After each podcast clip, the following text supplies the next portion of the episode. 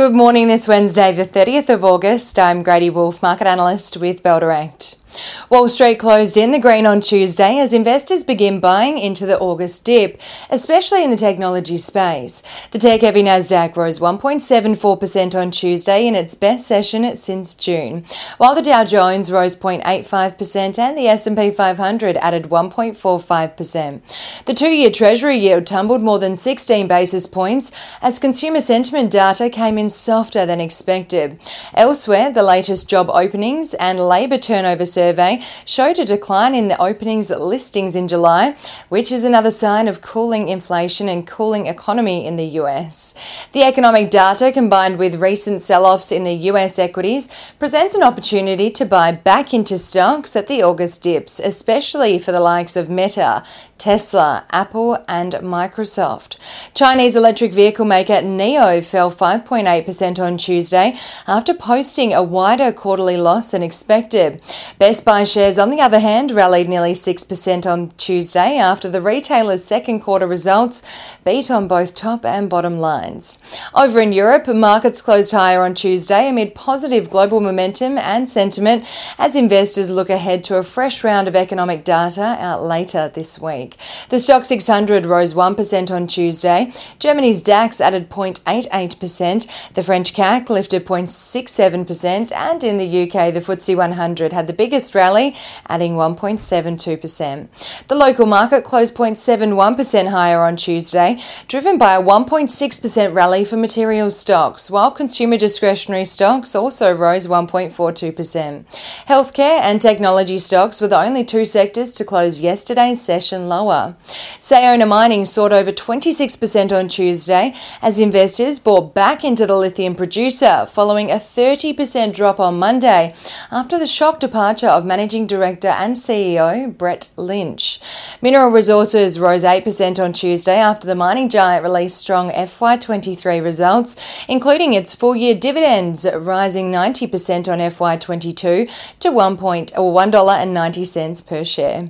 EML Payments also had a very strong day on Tuesday following the release of the payments company's FY23 results.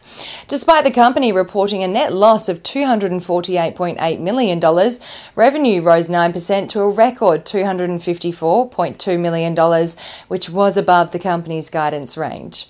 Fintech stocks also rose on Tuesday, possibly in the wake of Zip Co releasing FY23 results, including record transaction volumes and revenue for the year to June 30, 2023 as consumers opt for instalment payment options in the higher cost of living environment. Now, we are nearing the end of reporting season, and as of yesterday, 272 companies have reported, with 89 beating expectations, 103 falling in line with expectations, and 80 missing expectations. 38 companies have been upgraded by brokers, and 36 have been downgraded.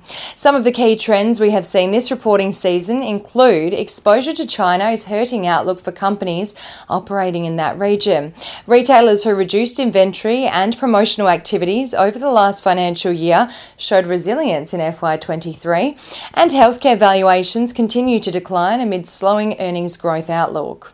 On the commodities front this morning, oil is trading 1.26% higher at 81 US dollars and 30, 13 cents a barrel.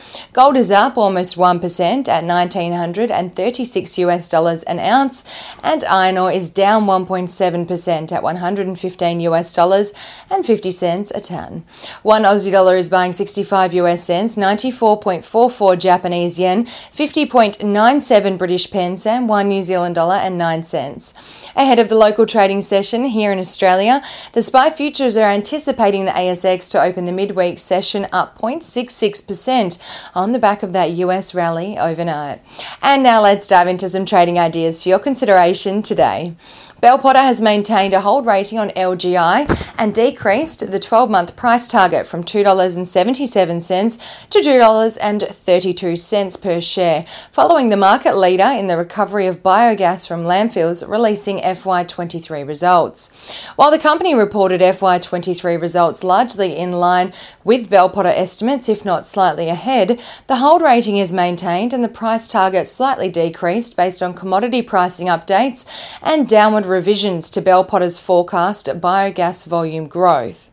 And Bell Potter has also maintained a buy rating on Lynas Rare Earths and increased the price target on the rare earths miner from $7.80 to $8.50 following the release of the company's FY23 results, which saw the business deliver NPAT of $310 million, which exceeded Bell Potter's expectations of $292 million even though Linus faced production issues in Q1 and the NdPr prices were weaker. Lynas also increased capex as inflationary and time pressures mount on the Kalgoorlie project. However, the company also announced the installation of 9,000 tonnes per annum of NdPr equivalent of increased capacity at Kalgoorlie. And that's all we have time for this morning. Have a wonderful Wednesday and as always, happy investing.